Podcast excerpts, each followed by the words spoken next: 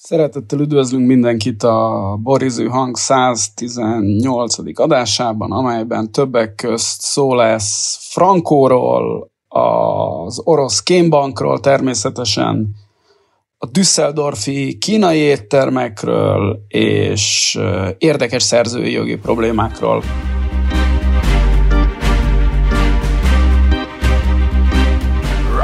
Szinte e- egyszerre futott be két hír ugyanabban a másodpercben a 444 szerkesztőségében. Az egyik az az volt, hogy Szijjártó Péter kiadott egy sajtóközleményt, hogy nekünk az amerikaiak ne pattogjanak. Hogy nem, meg vagyunk Nem lesz gyarmat. A másik pedig a magyar nemzet után élesedett a hát akkor kiléptünk a kémbankból című hír, ugye most csütörtök délután valamikor ezt felveszünk, és hát nagyon-nagyon-nagyon vicces, hogy ez így ez a kettő egyszerre jött ki. Hiszen mintha nem ugyanaz lenne a kettőnek az üzenete. Az új good friend, a Pressman, bejelentette a Kémbank magyar alelnökének kitiltását. Hát meg még két oroszt is mellett, ugye két orosz tisztség. Az minket nem érdekel igazából. Tehát... Láttad a, ennek a kitiltott magyarnak a fejét? Láttam. É, é, te is a fején gondolkoztál, Igen, és azon, kerestél hogy, róla más képet? Hogy, hogy valószínűleg mielőtt fölvették volna Moszkvában a kémképzőre, tehát, hogy csináltak rajta egy ilyen uh, számítógépes animációval, öregítettek rajta 30 évet, hogy úgy fog-e kinézni 30 év múlva, ahogy ki kell néznie egy moszkovitának.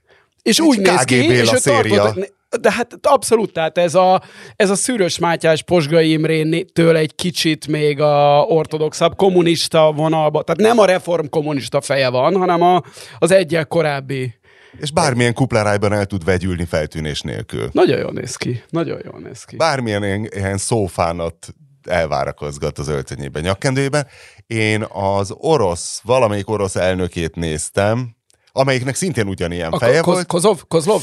Lehet, hát, aki második generációs Az, na ezt akartam igen kérdezni. Annak is, hogy nem is, akármilyen, nem is akármilyen család, hiszen a, az apja is ugye fontos pozícióban volt, ráadásul egyfajta rendrakó szerepbe küldték Magyarországra 56 után, és az ő fiacskája ugye néhány generációval később megkapta ezt a, ezt a kémbank vezetői pozíciót ezt az izgalmas posztot ebben a távoli garnizonban, ebben az előretolt helyőrségben. De Jól értem, hogy egy apák és fiúkban vagyunk.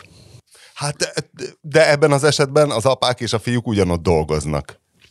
De a, az igazán lenyűgöző ebben az egészben az, az az volt, hogy hát ugye az volt ennek a dramaturgiája, ennek a sztorinak, ami most úgy látszik, abban csúcsosodik ki, hogy hát uh, mégis kilépünk a kémbankból. Mégis gyarmat vagyunk. Hogy mégis, mégis gyarmat vagyunk, hogy ugye, hogy, hogy először ugye teljesen nyilvánvalóan elkezdték azt uh, az amerikai követségről sugalmazni, hogy hát itt bizony komoly kitiltások lesznek, és tegnap azért, tehát tegnap szerdán már nagyon-nagyon vad találgatások voltak azzal kapcsolatban, hogy pontosan ki lehet ez a ki lehet a kitiltott, és a... Mármint te találgattál vadul, nem, vagy különbö- hallottál? Különböző, Miket? különböző Ér azt megmondani, hogy kiket talál? Nem, hát azt hiszem, ezt nem érne most megmondani több okból sem. Szóval, hogy amikor ezek a, jöttek ezek, és minden normális újságban megjelentek a cikkek erről, hogy hát ezek az amerikaiak most nagyon-nagyon a nagyon-nagyon úgy tűnik, hogy ki fognak tiltani nagyon-nagyon fontos magyar embereket az a Amerikából, és ilyen-olyan szankciók lesznek, és a vagyonzárolás, és stb. stb. stb. És hát ezek ut- és ugye össze volt hívva ez a sajtótájékoztató szerdára, amin kicsit antiklimatikus módon, hát ezt a három embert tiltották ki, ugye ezt a, a, a magyart és a, a, az egyik oroszt, a második generációs kémet, meg egy, meg egy másik oroszt. Meg egy Jóska Pistát. Igen, tényleg csak ez, e, e, ezért ment a habverés, hát nincs is semmi kitiltás, hát mi, mi történt, hát és az, akkor egyből felmerült, hogy hát, hogy lehet, hogy még valami alkudozás van a háttérben, esetleg kértek valamit cserébe az amerikaiak, hogyha ezt és ezt meglépítek, akkor esetleg mégsem lesznek kitiltások. Fene tudja, minden esetre másnap a magyar kormány bejelentette, hogy akkor ebből a kémbankból, amiből utolsóként a nyugati országok közül benne voltunk. Hogy akkor, ez egy, akkor ez egy JFK emlékverseny volt, a klasszikus hidegháborús gyávanyúli játék, hogy bejelentették, és várták, hogy kilépjünk a kémbakból. Mi tartottuk a tempót, Nézd, hogy ó, nem, mi nem szarunk figyelj. be, nem szarunk be, aztán a végén, mikor beszartunk, már késő volt. Nem, nem volt, végül is nem volt késő, figyelj, az amerikaiak Nem tankönyvi módon nyomást gyakoroltak, és ugye mivel ez a magyar kormány csak és kizárólag az erőből ért, nem. Én nem tudom, hogy valóban ki akartak-e tiltani valakit, és valóban prominens kormánytagokat is ki akartak tiltani, de én teljességgel Majd a kormány sajtóban néhány radikálisabb publicista majd megírja, hogy értetetlen dolog, de a mainstream hallgatni fog. Szóval azért nehéz nem nem összefüggést látni az a két esemény közt, hogy tegnap dél, tehát hogy egyik nap délután az amerikai nagykövet sajtótájékoztatót tart, és rossz állását fejezi ki kémbankügyben, másnap pedig a magyar kormány bejelenti, hogy hát akkor mi ebből mégis inkább kilépünk. Szóval e, ezek után... Á, pedig én már kezdtem hozzászokni. De várj, a kémbanknak... beleéltem magam, a... mi... Én azt sem tudom, hogy kell kiolvasni. IB vagy 2B? Római 2B? Nem hogy tudom, ezek civil betűk, nem? szóval, hogy mi voltunk az egyetlen unión belüli maradék, nem? Igen, hát illetve van, aki még benne van, de már bejelentette, hogy mikor lép ki, de igen, tehát mi voltunk az utolsóak a sajtunk kívül Vietnám, Mongólia, Hát, és még valaki van benne, most azt nem az vágom igazából fejből. tök mindegy. De Vietnám EU tagsága is azért hajszálon, hajszálon függ már. Úgyhogy ez van. Hát, Társul státuszban. Le, úgy tűnik, úgy tűnik, megfigyelő. Mégis, mégis gyarmat vagyunk. Uh, ez akkor egy el... csicska ország, egy csicska nép Igen, vagyunk. Igen. Igen, Bulgária lépett ki utoljára. Mi voltunk az utolsó európai. Anyánkat levadásszuk három forintért, azért hasonló. Ugye a Bulgária is érdekes, mert ugye még a, pontosan ezek a, hogy, hogy mennyire lassan vágódnak el ezek a régi szálak azért, hiszen a, a, a volt szocialista tömb, a Varsói Szerződés titkosszolgálati munkájában ugye hát Bulgária volt az egyik, az egyik legerősebb láncszem az oroszok mellett, tehát hogy ott azért kurva nagy volt ez a külföldi titkosszolgálati aktivitás, lásd meg Medali Akcsa, meg a többi vonal, meg itthon is ugye a... a ja, Bulgáriában ment a kiképzés? A híres neves, hát nem tudom, valamiért a bolgároknak, most, most fejből nem fogom tudni visszaidézni, de a bolgároknak a bolgár titkosszolgálatnak nagyon komoly akciói voltak a hidegháború idején, tehát ez a külföldön meggyilkolt ö, emberek, ö, sok minden. Mi voltunk ugye a, a második János Pál, második János Pál merénylet ügyében, és ö, ugye ott rögtön a bolgár titkosszolgálat került elő, mint az egyik lehetséges tettes. Visszatérve a kitiltásra, akkor nincsenek ötleteink, tehát nem akarunk Pressman úrnak ötleteket adni, hogy azért mit tudom én, a Rogánt, a Lázárt, mit tudom én. Nézd, ötleteket, Vagy vigyék el ötlet, inkább. Ötleteket tud, ugye Ja, én, Mi lenne erős én, üzenet? Én, mint az amerikai kül, a külpolitikának nem különösebben nagy rajongója, annak árnyoldalainak ismerője, én, én nehezen tapsolok az ilyenhez, de hát ugyanakkor ugye nehéz azt nem látni, hogy egy, ha van valami ki, aki ilyen ellensúlyt tud képezni, az, az szerintem jó. Láthatóan, hogy az Európai Uniónál az utóbbi tizen akárhány évben végig követtük, hogy ők nem igazán alkalmasak erre, bár az ukrán háború óta egy kicsit ők is a sarkukra álltak, de azt a fajta erőt, amit a, az amerikaiak tudnak mutatni, és ami az egyetlen, egyetlen érv, hogy úgy mondjam, az erőt érvnek lehet nevezni, amiből a Orbán Viktor és rendszere értenek, ezt az amerikaiak tudják alkalmazni. Nyilván, hogyha ezek tényleg belengedték, hogy figyelj, haver, akkor most vagy kiléptek ebből, vagy kitiltunk téged, de nem csak téged tiltunk ki, hanem a gyereked nem fog tudni Amerikába menni, és az angolok, akik már nincsenek benne az ebbe, Na várj, automa- mehet Amerikába. Mondom, Miért nem hát ezt nem lehet. Hát nem, a Putyinnak a gyereke sem mehet, és sok orosz tisztségviselő családos túl egy van kitiltva mindenből, vagyon záróva van.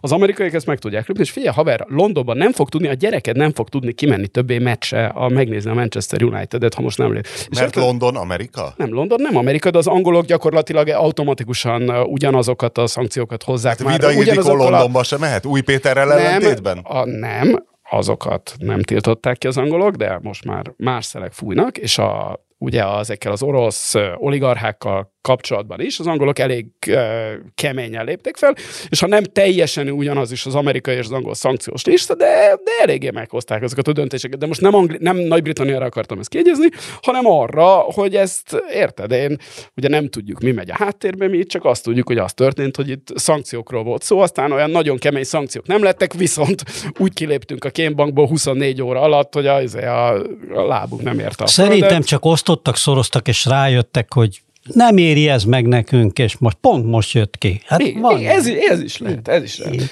Szóval, hogy, hogy egyrészt az, hogy, hogy valamiféle ellensúly az van, az, az jó, én azt gondolom, hogy a, ez az amerikai külpolitika, mivel nyilván vannak hibái, de Kelet-Európában az utóbbi 30 évben inkább a a jó erő volt, mint a gonosz, ezt a világ más helyeiről kevésbé tudnám elmondani az amerikai külpolitikáról, ha nem tudom, Latin Amerikában lennénk, vagy Dél-Kelet-Ázsiában, ott nehezebben lehet a, az amerikaiak mellett érvelni, de hát itt még egy végül is egy Ronald Reagan szobor is kint lehet, végül is nem is teljesen jogtalanul. Hát rakjál már ki Guatemala City-be Ronald Reagan szobrot, vagy Santiago de Chile-be, ott az egy fokkal De Nancy Reagannek nincs. Nancy Reagan lehet, mert egyébként drogprevencióban azóta ja, is. Igen, ahol inkább ugye ezek van a, az égre írva, hogy just don't Ezek do az amerikai elnökök inkább ilyen tömeggyilkos szinten vannak számon tartva, nálunk Amerika nem tömeggyilkos, hanem inkább jó irányba mozdította el a dolgokat ez a másik. És a harmadik dolog, amit ezzel kapcsolatban akartam mondani, hogy bár természetesen nehéz tapsolni az ilyen amerikai beavatkozásoknak, de hát itt nem arról van szó, mint Vietnámban, hogy az amerikaiak ide jönnek háborúzni, hanem arról van szó, hogy Magyarország tagja egy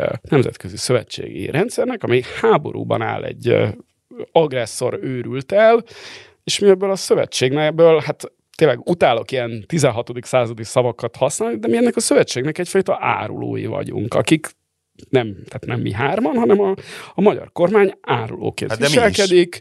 Hát te ne, én, én nem gondollak téged árulónak, a Pétert sem, és magamat sem gondolom árulónak, és ezért nem a, tehát nyilván ugye a, a Washington csap ide, mert ő bennük jobban megvan ehhez az erő, mint Tallinnban, vagy nem tudom, Helsinki-ben, de mi ezeknek a, ezeket az országokat mindannyian, mindannyiukat elárultuk, és ellenük dolgozunk, és ez, és ez szörnyű, és azért ez ne, nehéz, nehéz Illetve nem hát ez is, ez, ez, azzal, ez is hogy bonyolult, hogy mennyire dolgozunk ellenük, mert ugye ahogy ez a, ez a dolog is mutatja, ez a Kim Bank sztori, amikor ugye az utolsó pillanatban azért mindig mindenki beadja a derekát, és korábban is voltak ilyen típusú tipjeink, meg ilyen típusú kombinációnk erre kombinációk, és erre bizonyítékot nagyon nehéz találni, nem biztos, hogy lesz egyáltalán valaha, hogy itt azért a, az Orbáni külpolitika talán akár német megbízásból, akár más erők tulajdonképpen strómanyaként viselkedik, de hogy azért beadja a derekát, mindig igen, kelletlenkedik meg, eljátsza, lá, nem leszünk gyarmat, ugye mindent belpolitikai haszonszerzés célból szemlél, és azt adja elő, de azért azért csak a szankciókat, csak megszavazgatja, tehát hogy nyíltan árulóként azért nem mer fölépni. Miközben tényleg megenged magának verbálisan olyan dolgokat, vagy például ugye, hogy Magyarországon simán megtörtént az, hogy valakinek a Nemzeti Közszolgálat egyetemről mennie kell, mert túl NATO barát. jó, de az egy nagyon, jó, de az egy barát egyetem, tehát Na jó, de hát az Magyarország tagja a, ennek a szövetségi rendszernek, tehát mondjuk az, ez egy elég sajátos helyzet, amikor ilyen idék, vagy hát Igen, ugye, hogyha bekapcsoljuk, a, bekapcsoljuk az állami pénzből eltartott számos médiákok valamelyikét, akkor hát nem az a benyomásod kell, vagy nem az a benyomásod fog kialakulni, mi egy NATO tagország vagyunk, hanem az a benyomásod alakul ki, mint hogyha mi a Szovjetuniónak lennénk egy, egy hát nem is túl nyugatra fekvő SSK-ja. Illetve, hogy azoknak, akik éltek már abban az időben, amikor gyakorlatilag a Szovjetunió SSK-ja voltunk, az akkori tévéhíradó eh, szerintem megvan azért a kortyérzet a régi, nem volt ennyire harsányan. Persze, hát volt egy ilyen visszafogott. Hát volt, persze. Most a izé... bajnokok ligája fordulók alatt esik bele mindig az ember a meccs szünetében, nem tudsz elég gyorsan elkapcsolni, és jön az egyperces gyűlölet ö, parádé, a nyelvezet kevésbé volt radikális, ez kétség. Igen. Na, hát De hát a volt egy ilyen, a berezsnyevizmusnak volt egy ilyen szürke öltönyös. Az konszolidáltabb volt egy kicsit. Ez eh, mély, mély unalmas stichtje. Lombkorona sétány témában ajánlja hallgatónk megtekintésre a Dán fővárostól nem messze lévő Forest Tower nevű dolgot. A fullapos országban kifejezett kuriózum nem csak a tengerszint, hanem a lombkorona fölé sétálni, rollerezni, tolókocsizni, gördeszkázni. Nem csoda, hogy ilyen vókok a dának öregem, gördeszkázhatnak a lombkorona sétányon, próbálják meg azon a félig összedőlt tarvágot magyaron, és nem utolsó sorban design szempontból is eladja a régiót. A tornyon kívül amúgy van egy kb. 3 kilométeres túrakör, amit földszinten, de ugyanolyan akadálymentes módon alakították ki, és kifejezetten vonza a városi népet, de kérdésünkre a válasz igen, ez szemérmetlen lopás, amit az átlátszó feltár. Továbbá, bár Márton már a múlt heti műsor felvétele után rögtön kiguglizott egy parazita orhidea fajt. Igen. Hallgatónk Ágnes azt írja, az orhideák epifita növények, vagyis fákon élnek, de nem paraziták és nem is szimbionták. A fák egyszerűen csak felületet biztosítanak nekik, ahol megtelepedhetnek. Így jutnak napfényhez, mert a sűrű dzsungel erősen leárnyékolja az alsóbb szinteket. Az ipolytarnóci lombkorona sétány tényleg nagyon klassz, én, én egy lapos kő alatt éltem eddig, hogy, hogy nem hallottam. A első találkozásom ezzel a rohadt lombkorona sétány műfajjal, ez a két tasó és hogy hívják?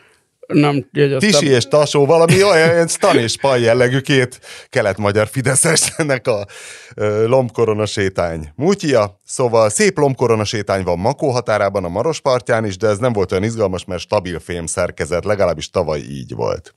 Köszönik, a, azt akartam, hogy mindenképpen ki akartam térni a Tiszatáj cikkre, mert nagyon hálásak voltak az olvasók, legalábbis a 444 közért Facebook csoportban, hogy Új Péter megosztotta a hírlevelébe, és csak azért mondom most, hogy berakhassuk ennek a podcastnak a leírásába is azt a cikket, azt elolvastam, az basszus, az, az ultra durva. Ja, a Tóth Szergely nevű nyelvésznek, a, aki most hallgat. Olvastad te azt, Márton? Nem, nem, nem, nem, nem. Nagyon kemény link a leírásban. Olvasd, de, meg, de meg, meg vagy, hogy hogy találtam azt a cikket, az nagyon érdekes. Hogy találtad a cikket? Emlékszel, hogy írt nekünk egy hölgy, aki kolléga végső soron valami egészségügyi médiában dolgozott sokáig, és írt egy nagyon hosszú, nagyon hosszú levelet, mi nem is idéztük eléggé illetlen módon, a szűrővizsgálatoknak a helyzetéről Magyarországon. Egy, egyet továbbítottam neked, és egy, egy nagyon alapos helyzetfelmérés, hogy Magyarországon a szűrővizsgálatok miért nem készülnek el, hogyan, meg hogy mi egy kicsit körülton belüliek voltunk ebbe a témába, mert azért valóban... Én rajta vagyok egyébként, de majd településeken, be. Vidéki településeken ez nagyon, ez nagyon nehezen megszervezhető, tehát nincs rá infrastruktúra Magyarországon. Mindegy, és és én rákattintottam a Facebook oldalára, és a Facebook oldalán volt az első poszt, ez az interjú, ami Tóth Szergej szegedi nyelvésszel készült, aki hát Ez egy ilyen nekrológ poszt volt, gondolom, mert hogy akkor halt meg ő, nem? Nem, a Tiszatályba, ez, ez a márciusi Tiszatályba jelent meg, szerintem, hát ahogy ismered ezeket a ismered ezeket a irodalmi lapokat, hát valószínűleg már fél évvel korábban elkészült ez az interjú, tehát nem ilyen nekrológ, valószínűleg nem inkább koi, volt ilyen ne- koincidencia.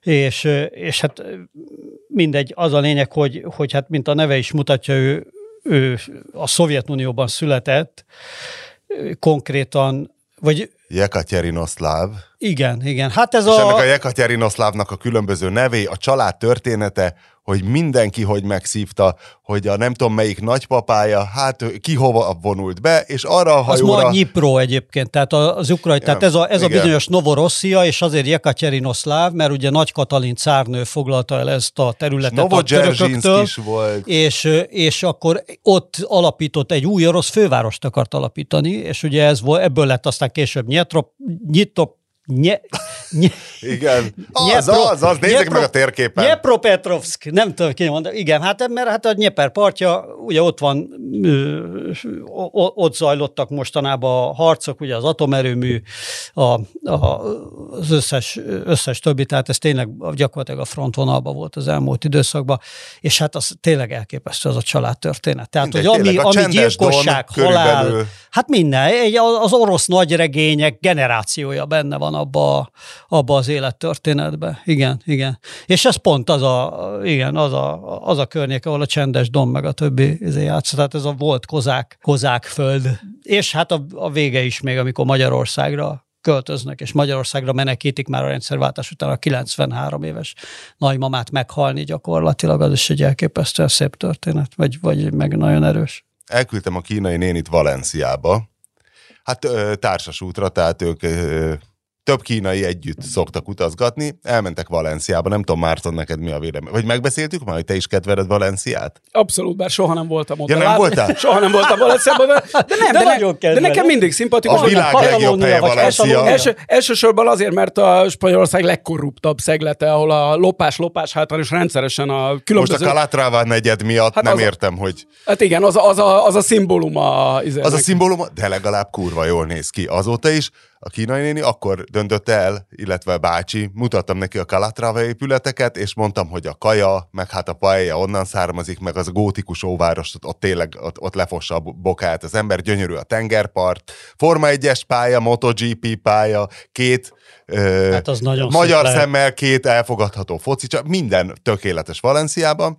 Na és elmentek, és mondta, hogy hát ez tényleg szenzációs, de természetesen én, aki sose tudom fejben tartani az árakat, nekem ez egy fontos, a kínai néni egy fontos szonda, fogalmam sincs, mennyibe kerül a zöldség Magyarországon, pedig már többször megdöbbentem én is, hogy úristen, ez a karfiol 1002, de is mondta, hogy a paradicsom, hogy, a, hogy Spanyolország olyan olcsó Magyarországhoz képest, hogy hihetetlen, hogy a paradicsom, nem tudom mennyi a paradicsom, hogy fele annyi, mint itt, de hogy az egy olyan paradicsom, hogy van íze, hogy mindenféle zöldség, hogy a kínai kell, hogy a spanyol kínai kell versus magyar, és mondta, Jó hogy ahhoz reggelt képest, kívánok! A kínai nének, jó reggelt kívánok! ahhoz képest Magyarországhoz képest minden És országban mondta, hogy a hal, hogy azok a csodálatos Hát a friss hal, halak, mert ők főzőcskézni is szoktak így külföldön, mert Airbnb-znek, Na és jó, akkor, hát hogy a- a a összevásárolt kínai halak, néninek- rákok, és mondta, hogy ahhoz képest ilyen magyar csirkáron olyan halakat kapott, hogy teljesen ki Mondd meg a borulva. kínai néninek, nagyon értékelni fogja ezt a hasonlatot, hogy a spanyolok Európa japánjai. A hal, Ennyi, hal, ennyi, halügybe, halügybe, tényleg, tehát ahogy a japánok a, a, a világ legkényesebb ízlésű halfogyasztó népe, vagy meg leg, úgy Európában a spanyolok talán. Sőt, Szóval, biztos. szóval teljesen oda volt. Bár pont az ellenkező oldali parta, ami érdekes halilag, a Biszkájai öböl és környéke. Na és akkor összekötném most a, Na igen, de várjál, de tudod miért ilyen olcsó most Spanyolországban a kaja?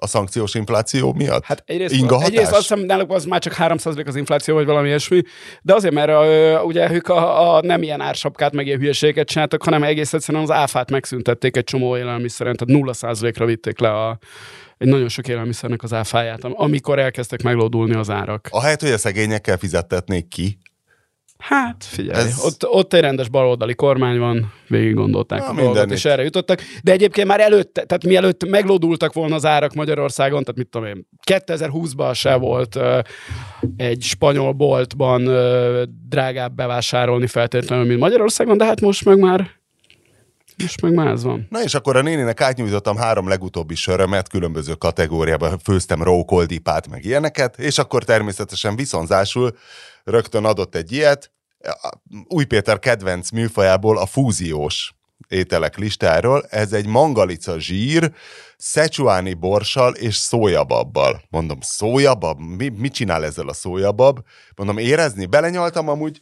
Adjátok Zsömle is van hozzá. Kérdeztem, hogy a zsíros, mert ez a milyen bao, ez a kínai kenyér. Nem, nem, kóstol, nem kensz egy kis?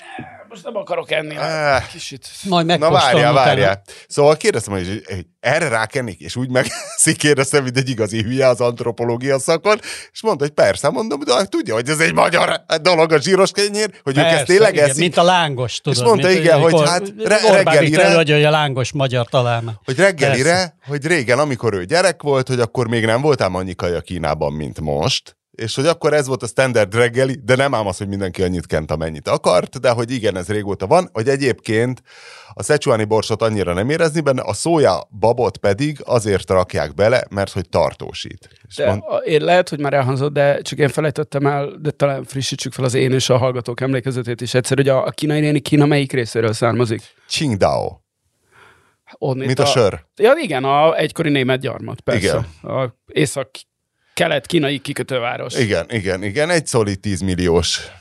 Hát annyi legalább. Kisváros. Annyi. Ha, az igen, már szinte már igen. lassan összenő Pekinggel, amennyire.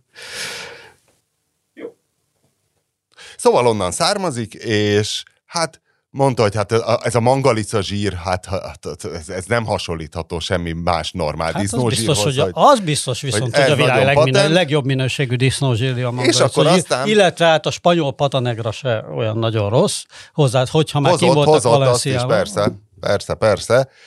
És akkor elővett, most, ja, mert több, több hallgató is kifogásolta, hogy nincs étkezés a műsorban, hogy régen volt már, miért nincs, úgyhogy egy kicsit visszahoznám, bár nem biztos, hogy rossz, hogy nincs. Péter, kérlek, ja, megértem, hogy azt a szokásos paleolit szörnyűségedet veszed elő, amit stílszerűen szoktál úgy enni, mint egy ősember, így műsor közben szorcsogva azt a mindenmentes brokkoli salátádat, de hál' Isten nem azt, megdicsérlek, nem azt vetted elő, nem, hanem nem, a termoszt. Nem, nem, szóval, Kávét. és akkor a néni egyszerre csak elővett egy ilyet.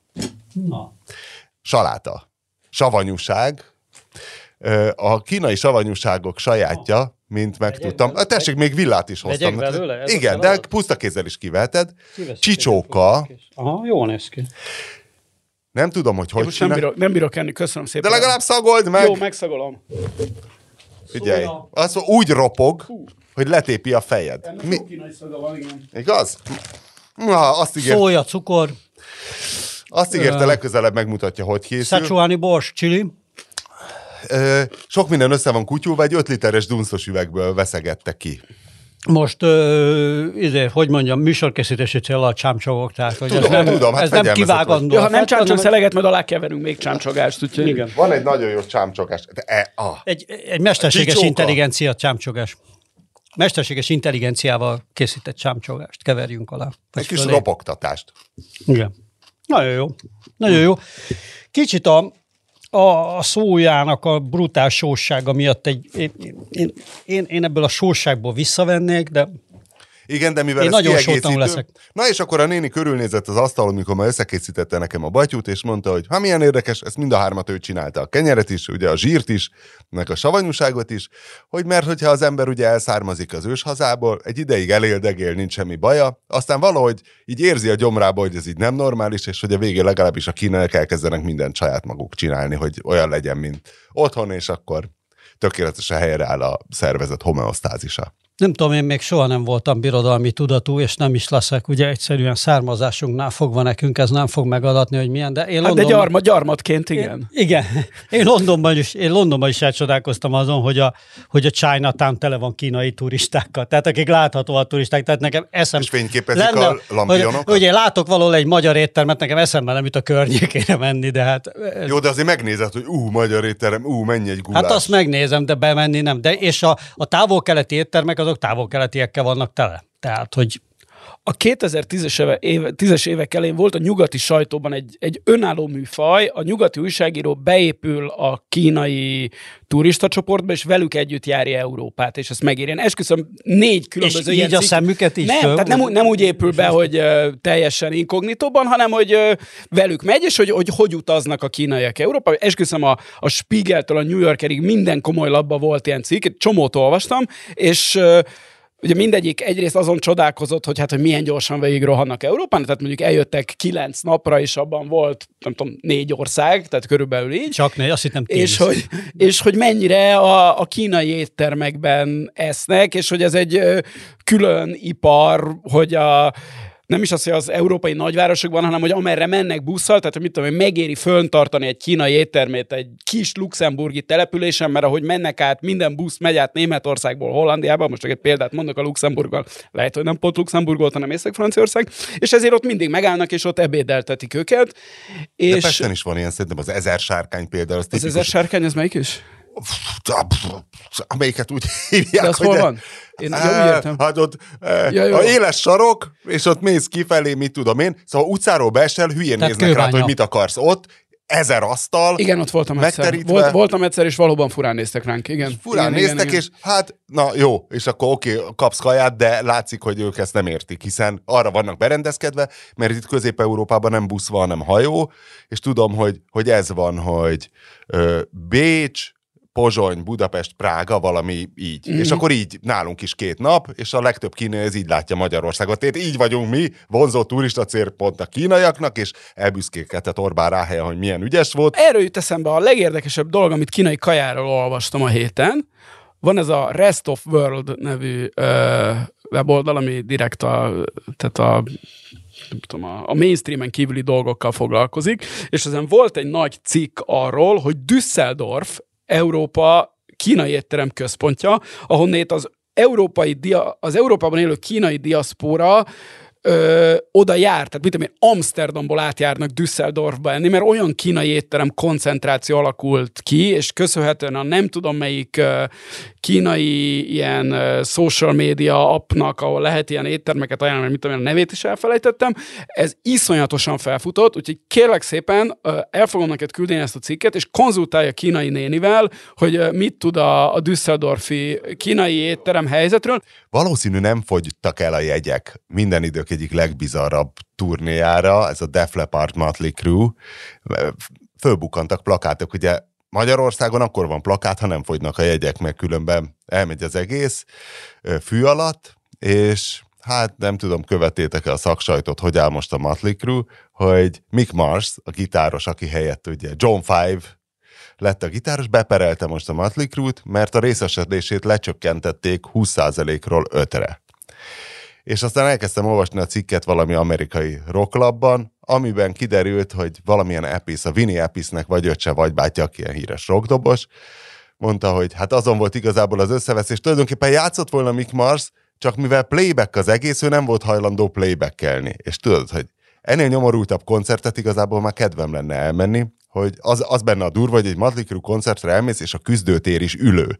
Tehát mint egy színházban, ó, erre az őrületes rock and roll ott ül tízezer ember, vagy nem tudom, jó esetben, és akkor ráadásul öregem minden. Legalábbis azt mondta ez az amerikai rockzenész. Nem úgy, mintha ez egy olyan kurva nagy újdonság lenne, csak hát, hogy ő hallotta a turnét Amerikába, hát, hogy tökre látszott, hogy még a dob is uh, pre-recorded, on tape ez, ez volt a szakkifejezés. De azért ez nem egy, ezért, szerintem, hát e, e, ez, ez azért nem egy szokványos megoldás. Hát, nem? hát ilyen, ilyen rock and roll zenekaroknál, hát, akiknek legalábbis ez a, most más kérdés, hogy milyen a minősége, de hogy azért ez az alapvető nem tudom én, imás, hogy ők aztán mindent élőbe, és, és, és true, és Nem, hát a föl sem merült, hogy miért ne lenne élő. Hát csak hát tudod a saját 30 éves számaidat, de...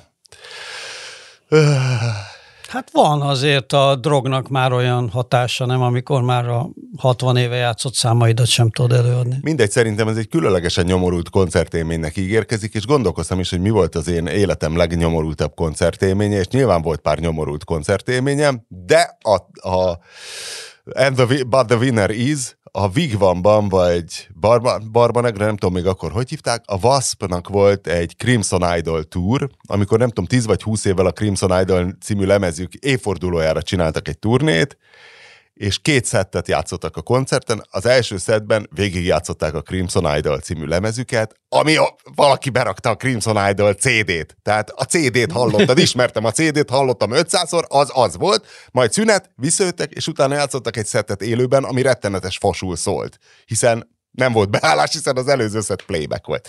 En, ennél szörnyebb fost nem hallottam, nem tudom, hogy nektek van-e valami. Én egyértelműen tudom, mi volt életem legrosszabb koncertje. Az URH együttes reunionja olyan 2009-ben délután 5-kor a szigeten, a nagy színpadon.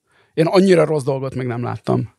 De kedveled amúgy a zenekart? Hát én az URH együttest bírom, igen. Már most megint Müller Péter érdemeire ne térjünk ki, mert már két podcasttal ezelőtt végigbeszéltük, tehát abban még Müller Péter is elviselhető volt, ez nem volt elviselhető, ez a, ez, ez a legrosszabb koncert, amit valaha láttam. Milyen szempontból? Minden. Nem olyan szempontból, mint amikor... Egy szé- hát olyan volt, hogy így kitalálták, hogy összeállnak, megpróbálom, írtam róla kritikát, mert ez tehát azért... Ó, link a leírásban! Igen, yeah. nem tudom, hogy meg lehetett találni, mert ez, a, ez ugye ez a kvarton volt, amit az Origóval együtt kicsit elnyelt a, a, az internet és a cashma, vagy nem tudom minek a búgyra, de megpróbálom majd valahogy És azt hiszem, az, Valahogy egy régi Winchestereden ott lesz a kézirat. azért kellett megnéznem, azt hiszem, Rendezői mert változat. úgy írtunk a Sziget nagy színpados fellépőkről, hogy így föl voltak osztva a napok, és én azt a napot választottam, amikor a, a Pil együttes lépett föl, és azt hiszem... Hegyivel vagy az amerikai csávóval?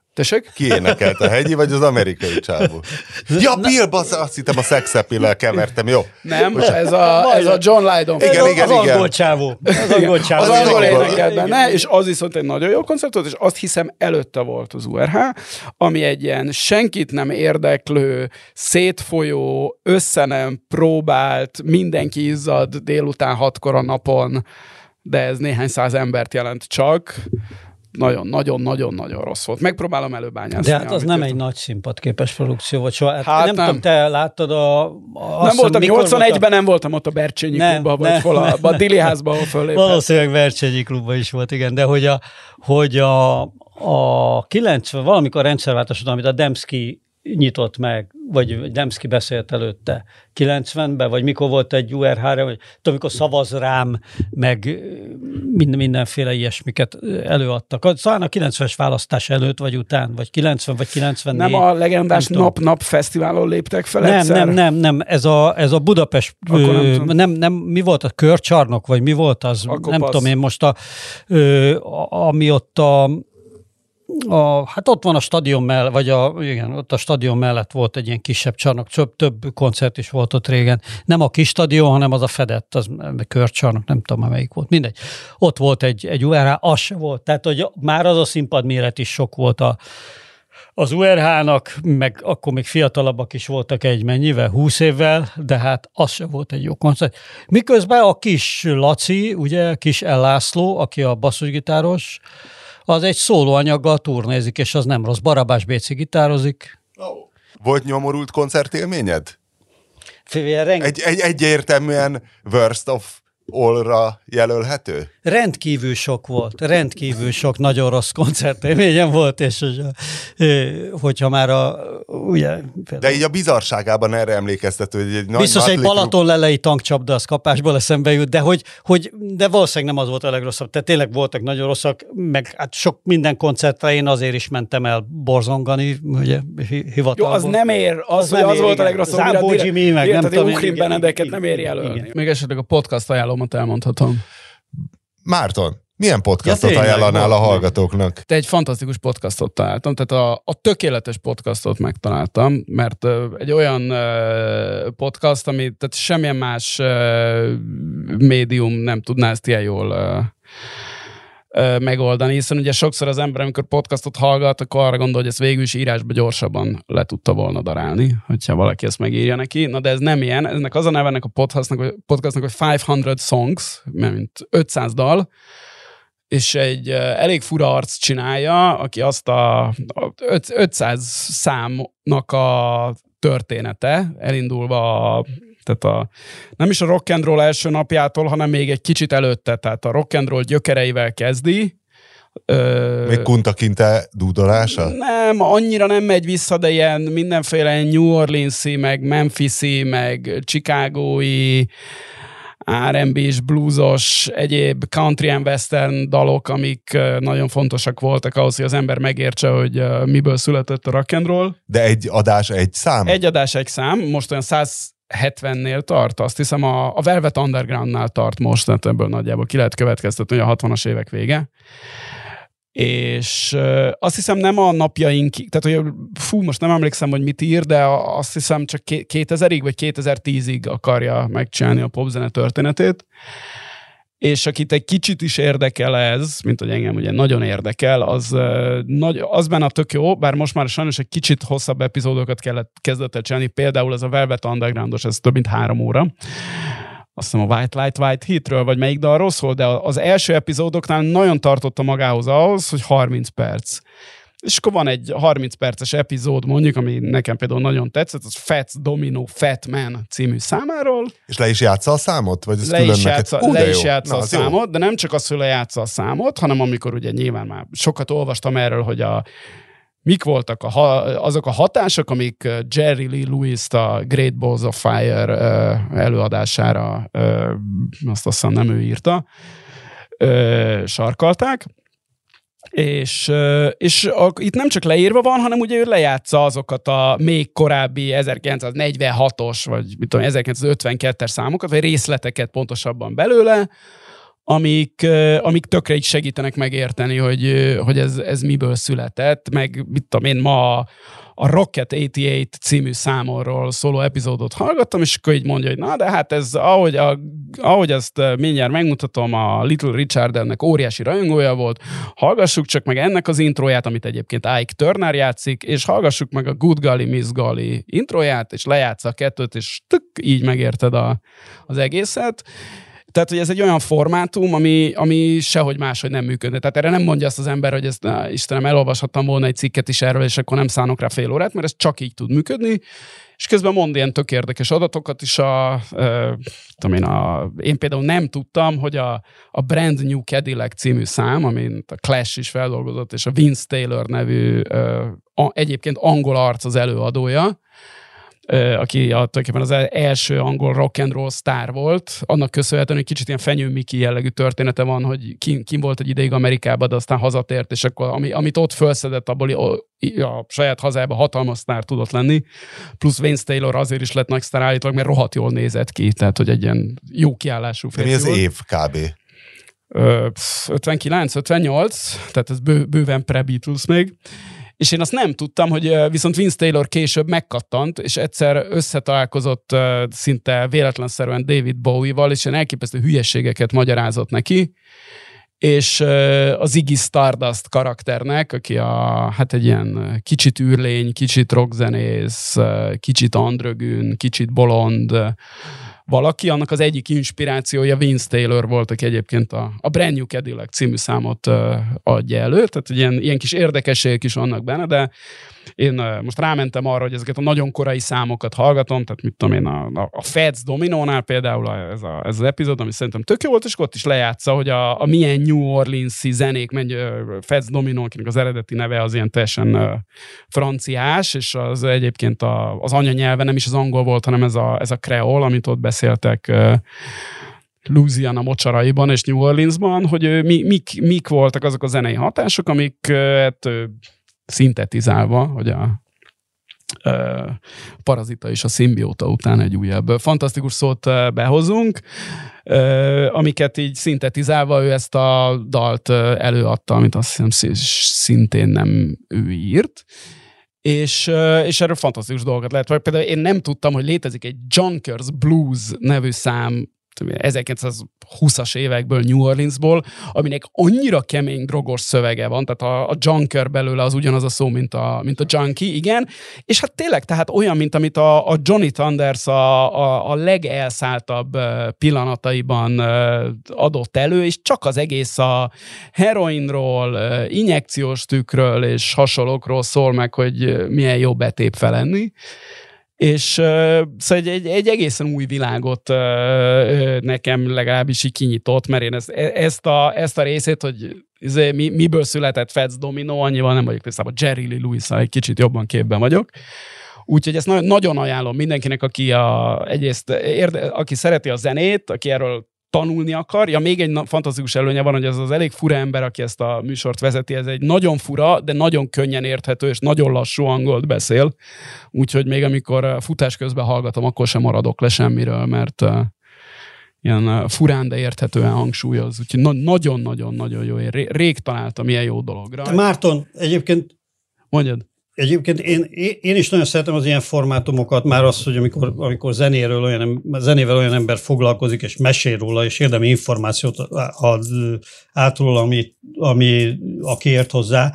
És volt egy elvetett kísérletünk arra, hogy ilyet csináljunk magyarul, hogy a Fazekas Gergő, aki ugye a Zeneakadémia tanára, zenetörténész, ugye csinált egy ilyen sorozatot élő előadásban, ez a dalszerelő műhely, ő mondjuk kortárslágereket vett elő, és azokat elemezgette egy kicsit, akár rámutatva bizonyos klasszikus zenéből vett inspirációkra, meg egyebekre, és hogy mi lenne, hogy ezt megcsinálnánk podcastba, és ki is találtunk, meg beszéltünk róla, de kiderült, hogy ezt szerzői jogilag Magyarországon nem lehet megoldani, vagy csak olyan, mert ugye a, Spotify-nak már van egy olyan csomagja, hogy előfizethetsz úgy, hogy te, mint kreátor, fölhasználsz bizonyos hangmintákat, és akkor nem nem szedik le, de hát egyébként, ha te elkezdesz lejátszani ott egy, mondjuk egy Feds dominót, vagy valamit, akkor ugye a podcast szolgáltatók fogják magukat, azt leveszik, mert hogy nem jogos, vagy nincs jogosítva a felvétel, és, izé, és nem játszhatod le. Tehát, hogy itt megbukott a dolog. Youtube-on meg szóba se jöhetett, mert ott eleve olyan, olyan feltételekkel volt csak, hogy annyit kellett volna érte fizetni, hogy nem jött össze, úgyhogy ezen a szerzői jogi dolgon elbukott az ügy. Úgyhogy nem tudom, hogy most hogy áll, mert a Fazekas Gergő ír hogyan hozzánk. Ez a 500 songsos arc azzal védi a seggét a, a honlapján, ilyen copyright and legal vonalon, hogy hogy ö, csak rövid részleteket játszik le ö, oktatási kritikusi céllal, és hogy ez úgynevezett fair use-nak ö, minősül. És úgy látszik ezt a Spotify hagyja, tehát ő nem, nem fizet ezért, de hát... De az öt másodperc. Hát... YouTube-on legalábbis ha, öt, öt körül. Ez nem, nem, én Spotify-on szoktam ezt hallgatni, és ott, tehát abszolút semmit nem veszel az értékéből, azért ebben rövid klipek vannak, de szerintem 5 másodpercnél több is. Úgy figyelj, a, leg, a legmegdöbbentőbb dolog, amit podcastban valaha hallottam, ez a 500 Songs podcastban. Figyelj, konkrétan majdnem megálltam futás közben olyan megdöbbentő adat, mert erre soha nem gondoltam. Na. Figyelj, Figyelj. Bon Jovi, 42-es lába. Ö, a, ebben a 500 Songsban ez, a, ez az epizód, amit hallgattam, az Bo Diddley, Bo Diddley című számáról szólt. Én óriási Bo Diddley rajongó vagyok, nekem ő is... Van egy Bo Diddleynek egy Bo Diddley című száma? Abszolút. Ne, hogy ne lenne. Az a refény, hogy Bo Sőt, van, van szerintem Hey Bo Diddley című száma, és, és ennek különböző permutációiba is vannak, de ez nagyjából... Ez... De a 80-as években is minden rockzenekarnak volt egy olyan szám, hogy elmondták, hogy kik ők, dorfegylet, dorfegylet, ez a mi nevünk. Pokolgép, pokolgép, igen, pokolgép, a következő áldozat, te leszel, vagy van, minden, mindenkinek volt egy, ah. egy öndefiníciós szám. Csuka Mónika, Csuka Mónika. Bo Diddley, ö, többek közt arról híres, számtalan egyéb dolog mellett, hogy ő kitalált ezt a Bo Diddley Beat nevű nagyon egyszerű ritmusképletet, amit én most nem fogok sem eldobolni, sem eldúdolni, de mindenki hallgassa Nem, meg. neki volt valami hülye ilyen barkács gitárja? De, pontos, de, de, de, de, pontosan de, de, de. a jog. Azért, mert egy technikai zseni is volt uh, minden mellé, tehát ő épített ilyen mindenféle dolgokat. Hát Valami... emlékeim szerint tudod gitározni. Igen, igen, Jó, hát igen, igen, igen, ott ki így nem. van, hát így van, így van. Ültél a tornácon. És na most mondom a dolgot, amire soha nem gondoltam.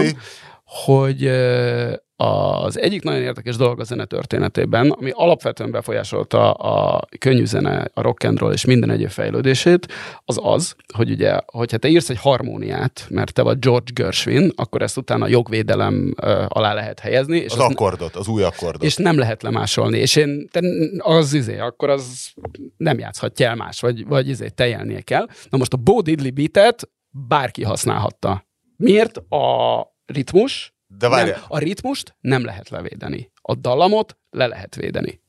Várj, most ennek... a dallam, most a dallamról a harmónia az egy akkord.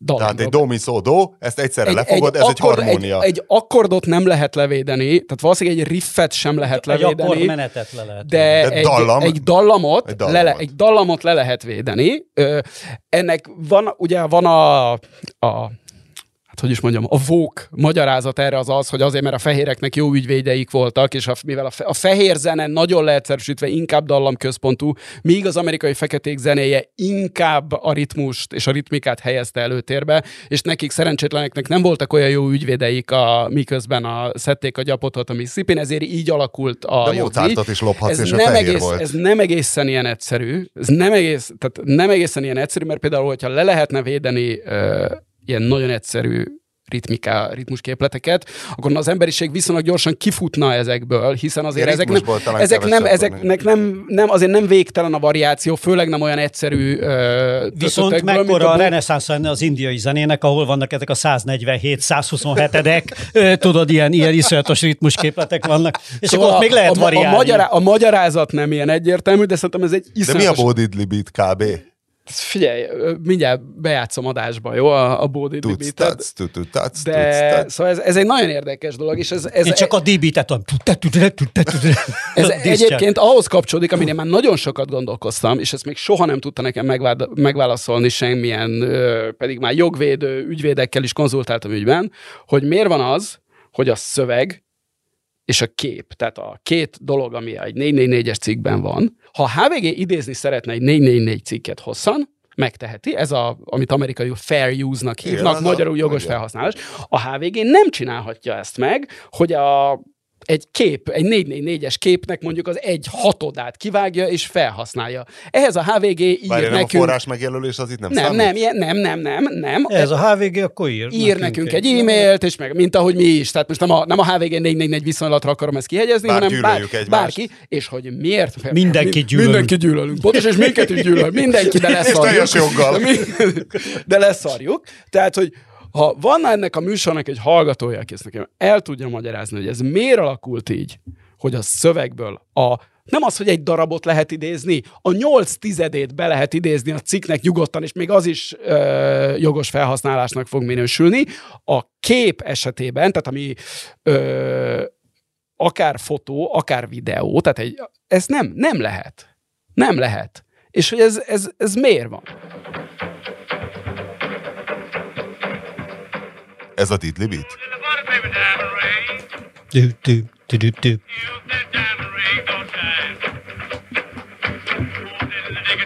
Hát... Hogy ez most egy önálló szerzői jogi entitás. Ú, kika, kikapcsolom, mielőtt Bo Diddley örökösei ránk szállnak. Mondjad meg a frankót! és most És megmondom most a Winkler frankot. Robert megmondja a frankót. Képzeljék a kedves hallgatók, a múltkor, amikor összekevertem Megetted a macskát. Pinochetet Frankóval, talán, vagy még valaki harmadikkal is kevertem, már nem is emlékszem, és mondom, hát de akkor már tényleg, akkor már jöjjek egyenesbe, melyik a másik, meg mit csinált, meg hogy Frankó igazából ö, úgy emlékeznek rám, hát torrentében is ugye, hát aki lelkes torrente néző, az tudja, hogy a spanyol fasiszták azóta is úgy emlékeznek rá, hogy ő az, aki rendet tartott, illetve hát, hogy egyben tartotta Spanyolországot. Na és akkor kerestem egy frankó életrajzot, és elolvastam egy angol csávó, basszus, fölírtam a nevét, de azt mondja, hogy most nem találom link a leírásban. Olvastam a Frankó életrajzot, nagyon sok külön köszönet volt, hogy milyen levéltárakban kutatott, és azt hittem, hogy ő egy Frankó rajongó lesz, de igazából inkább egy Frankó ellenes volt valószínű. És az ember Frankó életrajzot nem olvashat máshogy, mint azonnal rögtön jönnek az Orbános Egy pohár párhuzamok. szangriával és egy tál paelljával. És, és megy a... És Hitler és bajuszban. Antonio Banderas flamenkózik a háttérben. Szóval, hogy a Orbán párhuzamok közül stimmel ugye a vidéki srác, hogy Francisco Franco Bahamon de Galíciában, valami kis galiciai településen született, ez stimmel. Ne zsidózzunk. Nagyon vallásos katolikus család, ezt nem tudom, hogy meg, megvetjük-e párhuzamnak, hiszen Orbán Nem. Viktor egy... Jó, nem. ha Orbán a kommunizmus... vallásosnak akarod nevezni? Eh, Nem, hát csak hogyha pártitkár volt a fater, végül is katolicizmusban Ja, az, a korszak szintjén valamilyen szinten eh, megfeleltethető. De nem volt pártitkár a fater. nem, nem, nem volt pártitkár a fater, tehát ez itt, ez itt nem stimmel. Ugye Franco hamar ö, katonaiskolába került, és Orbán Viktor nem került nem került katonaiskolába, egy- ez nem stimmel. De hogy a korszak, hogy milyen volt a Zeitgeist, hogy ö, 1890 Zeitgeist 6-ban, az- vagy 90-es Zeitgeist az években született, és Németországban volt. 98-ban vesztette el Spanyolország az utolsó amerikai gyarmatait. Tehát, hogy náluk ez egy nagyon szomorú, leívelő szakasz, tehát egy kicsit Ebben sem hasonlít Orbán Viktorra, hiszen Or- Magyarország semmilyen gyarmatát nem vette, veszítette el Orbán Viktor születésekor. Viszont nem is lettünk gyarmat. Viszont az első világháborúból ugye kimaradt ügyesen Spanyolország, de Franco ugye katonaiskolát végzett, és a marokkói gyarmatra került a gyarmati hadseregbe, Szemben Orbán Viktorral, aki, Aki nem- nem került semmilyen- gyarmatra. Igen. Igen. e, és hát Franco viszonylag középszerű katona volt, de már ekkor... Ebben Ja, valószínűleg hasonlít Ebben- Orbán Viktorra végre, hiszen Igen, igen. neki sem a, volt ott a marsalbot a... de Franco nem is képzelte magát Street Fighternek egyáltalán, hogy már akkor... Viszont megnyert egy háborút. Na, innentől ezek már érdekes kérdések, hogy a, hogy a Rif hegységben a Igen. benszülöttek ellen, ugye az arab törzsek ellen folytott a küzdelem, hiszen Marokkóban a spanyol állam próbált egy kicsit kompenzálni, tehát azért kellett nekik ott hirtelen, hogy legyen gyarmat, hogy kevésbé fájjon az amerikai gyarmatbirodalom elvesztése, és Franco már akkor az volt a stratégiája, hogy hogy semmi ö, ilyen kezdeményező készség, ilyen nagyon lassan, nincsenek huszáros rohamok, hanem ilyen szépen tökörészünk, így lassan felőrük, az a lényeg, hogy öljünk meg mindenkit. Tehát, hogyha elfoglaltunk valamit, akkor az ott legyen Jó elfoglalva terv. nagyon stabilan, és hogy később is ezt a polgárháborúban is ezt alkalmazta. Tehát Madridnál is azért haladt olyan lassan az offenzíva, mert a Franco a végtelenség tökörészet. Na és hogy ott vannak az érdekes párhuzamok, ott kezdődnek igazán. Lehet, hogy az elején még erre nem is figyeltem, még nem jött be Orbán Viktor, hogy ugye Orbán Viktor nyert rendes választást is. Igen. Frankó nem. Tehát ő egyből egy lázadással kezdett, egy legitim kormány ellen lázadt föl 1936-ban. Zendülést szervezett. Ő egy zendülő, egy klasszikus zendülő, aki soha nem nyert ö, rendes demokratikus választást. De háborút igen. Háborút igen, de hogy az az érdekes, hogy ő is így próbált, tudod, ez a egyszerre két irányba játszani, hogy az volt a nagy problémája, hogy amikor zendültek, hát érdekes a, a történet magában is, hogy, hogy akkor ki legyen a főzendülő, mert Franco azért annyira meghatározó katona még nem volt, bár kitüntette magát mitől, mint, de hogy a lényeg, hogy a gyarmati hadsereg volt a legkeményebb Spanyolországban, de ahogy fel kellett lázadni a köztársasági kormány ellen, azt a nagy hadsereget át kellett volna juttatni Spanyolországba. De nem voltak hajóik, és hogy hát akkor az volt, hogy meg kéne kérni Mussolinit és Hitlert, hogy akkor biztosítson egy légi hidat, és hogy ki van vele olyan jóba, és valahogy Frankóval szobált Mussolini is, és Hitler is. És hogy hát akkor azért kapott egy jelentős segítséget Frankó, és levezényelte szépen a polgárháborút, akkor is kapott jelentős, tehát technikai segítséget az olaszoktól, sőt ugye a olasz légió is volt, és kapott segítséget a németektől is, ugye a Kondor légió, és a légi segítséget pedig ugye Gernika lakosai alaposan meg is szenvedték, Na de hogy itt jött az utána, a kis komp, kompország hinta politika, hogy Hitler ugye nagyon szerette volna, hogyha belép a háborúba a tengelyhatalmak oldalán, bár, hogy vannak olyan nyomok, hogy Hitler valójában ezt nem akarta, mert hogy tudta, hogy nagyon gatya állapotban van a spanyol hadsereg, tehát hogy igazából nem jó semmire. Viszont a szövetségeseknek meg minden pénzt megért volna, hogy, hogy maradjon semleges Spanyolország, és hát akkor így szépen Frankó így egerészett az évek során, de hogy akkor kiderült a második világháború után, amikor se az európai közösségbe, se a NATO-ba nem vették fel. Sőt, diplomáciai blokád alatt volt, tehát hogy nem is, nem is voltak nagy. Le volt zárva a francia-spanyol határ például, tehát írtozatos elszigeteltségben volt, de 49-ben már Frankónak a pénzügyminisztere megmondta, hogy ez ja, és ez volt a frankománia az önellátás, hogy majd milyen harmadik utasan csináljuk, de szólt a pénzügyminiszter, hogy külföldi nyitás nélkül fél éve van hátra a spanyol államnak, de Franco még akkor is, tehát hogy Franco elhitte a hülyeségeit, hogy még akkor is azt mondta, hogy nem neki kell folyamodni a NATO-ba való felvételért, vagy a, a diplomáciai nyitásért, hanem a többieknek, mert ő védelmezte Európát a kommunizmussal szemben. Ja, igen. milyen ismerős. Ez, igen, ez, milyen ez, ismerős. Ez, megvan Retorika. A, megvan a, a párhuzam is, hogy folyamatosan azt nyomta, írt egy könyvet saját magáról, amiből tévéfilm is készült, nem a saját nevén szerepel, hanem van egy egyszerű szegény katolikus galiciai fiú, aki aztán megmenti Spanyolországot, és ez ment a tévében is. Hát ez még nem készült el, de lehet, hogy már írják a forgatókönyvet, de hogy nagyon tudatos propaganda épült arra, hogy nélküle óriási káosz lenne.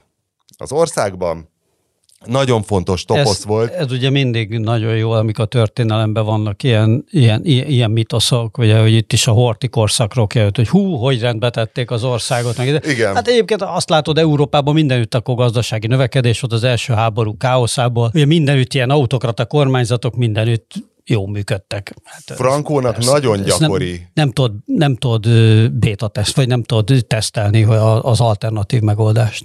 Nagyon gyakori dumája volt a nemzetközi zsidó szabadköműves kommunista összeesküvés, hogy ezektől menti ő meg folyamatosan az országot, de hogy a második világháború után kiderült, hogy a Szovjetunió igazából nagyobb ellenfél, mint Hitler, és a Szovjetunió ellen kifejezetten szükség volt Spanyolországra, mert ugye egyfelől Amerika és Európa között, és Afrika és Európa között nagyon stratégiai helyen van, és az amerikaiak kezdték a nyitást, meg kellett nekik három légibázis, meg egy haditengerészeti. És akkor igazából ők hozták ki a karanténból Frankót, aki még akkor is elkezdett alkudozni, tehát az amerikaiaknak is azt mondja, hogy oké, okay, de akkor Gibraltár a miénk, és már nem, nem is emlékszem, hogy hogy sikerült lebeszélni Frankót arra, hogy nem, nem, sajnos mégse lehet. Szerintem az, az amerikaiaknak akkor viszonylag erős érveik voltak. Nagyon mint ér... ahogy ma is erős érveik vannak, mint látjuk a Igen, de Frankóra ezek kevésbé, esetében. kevésbé hatottak. Folyamatosan azzal játszott, ez kurva érdekes a könyvben, hogy, hogy akkor a falangisták, a karlisták, ja, összevonta, csinált egy állampártot, tehát hogy egy pártba szervezte a falangistákat, akik ugye a fasiszták voltak, és a karlistákat, akik a királypártiak, és akkor ez lett neki egy, valami nagyon hülye neve volt, ilyen két be, betű szóból összevonva teljesen értelmetlenül, na de hogy, és akkor egyensúlyozott mindig, hogy kit milyen nagykövet, hova nevezik ki. 1955 51-ben, ekkor Kásler miniszter körvonala fejderengett nekem a horizonton, hogy a kultúrminisztere elrendelte, hogy a balerinák térnadrágban jelenjenek meg, tehát ilyen állatságokra volt gondjuk, miközben ugye majdnem összeomlott az ország, de ekkor már ugye a nyitás miatt a külföldi befektetők számára ez jó volt, hogy stabilitás van. Spanyolországban, és, és a külföldi befektetők elviselték a térnadrágos balerinákat. És elviselték a külföldi szerint. befektetők a térnadrágos balerinákat, és 1954-ben a választójog úgy nézett ki Spanyolországban, hogy férjes asszonyoknak lehetett választójoga, és háztartás főnek. Tehát te egy szingli fasziként nem, nem szavazhattál. És a férjes nő, tehát a férjezettség azért volt kellemetlen, mert a polgárháborúban ugye meglehetősen sok potenciális férjet megöltek, kivégeztek, és hát amúgy is nagyon sok ö, mindenféle egyéb ö, kivégzés volt. Nagyon szép párhuzamok vannak, egészen odáig, hogy ugye a végén nagyon na- nehezen meghal Franco, és ez, ez az epilógus a végén. Bocsánat, igaz... Franco meghal, akkor szeretnék bejátszani valamit ismét. Españoles. Franco. Murió. Ha muerto. Ha muerto. Quisiera ez amikor meg, meghalt Franco, így jelentették be az spanyol tévébe. Nagy kedvencem ez a...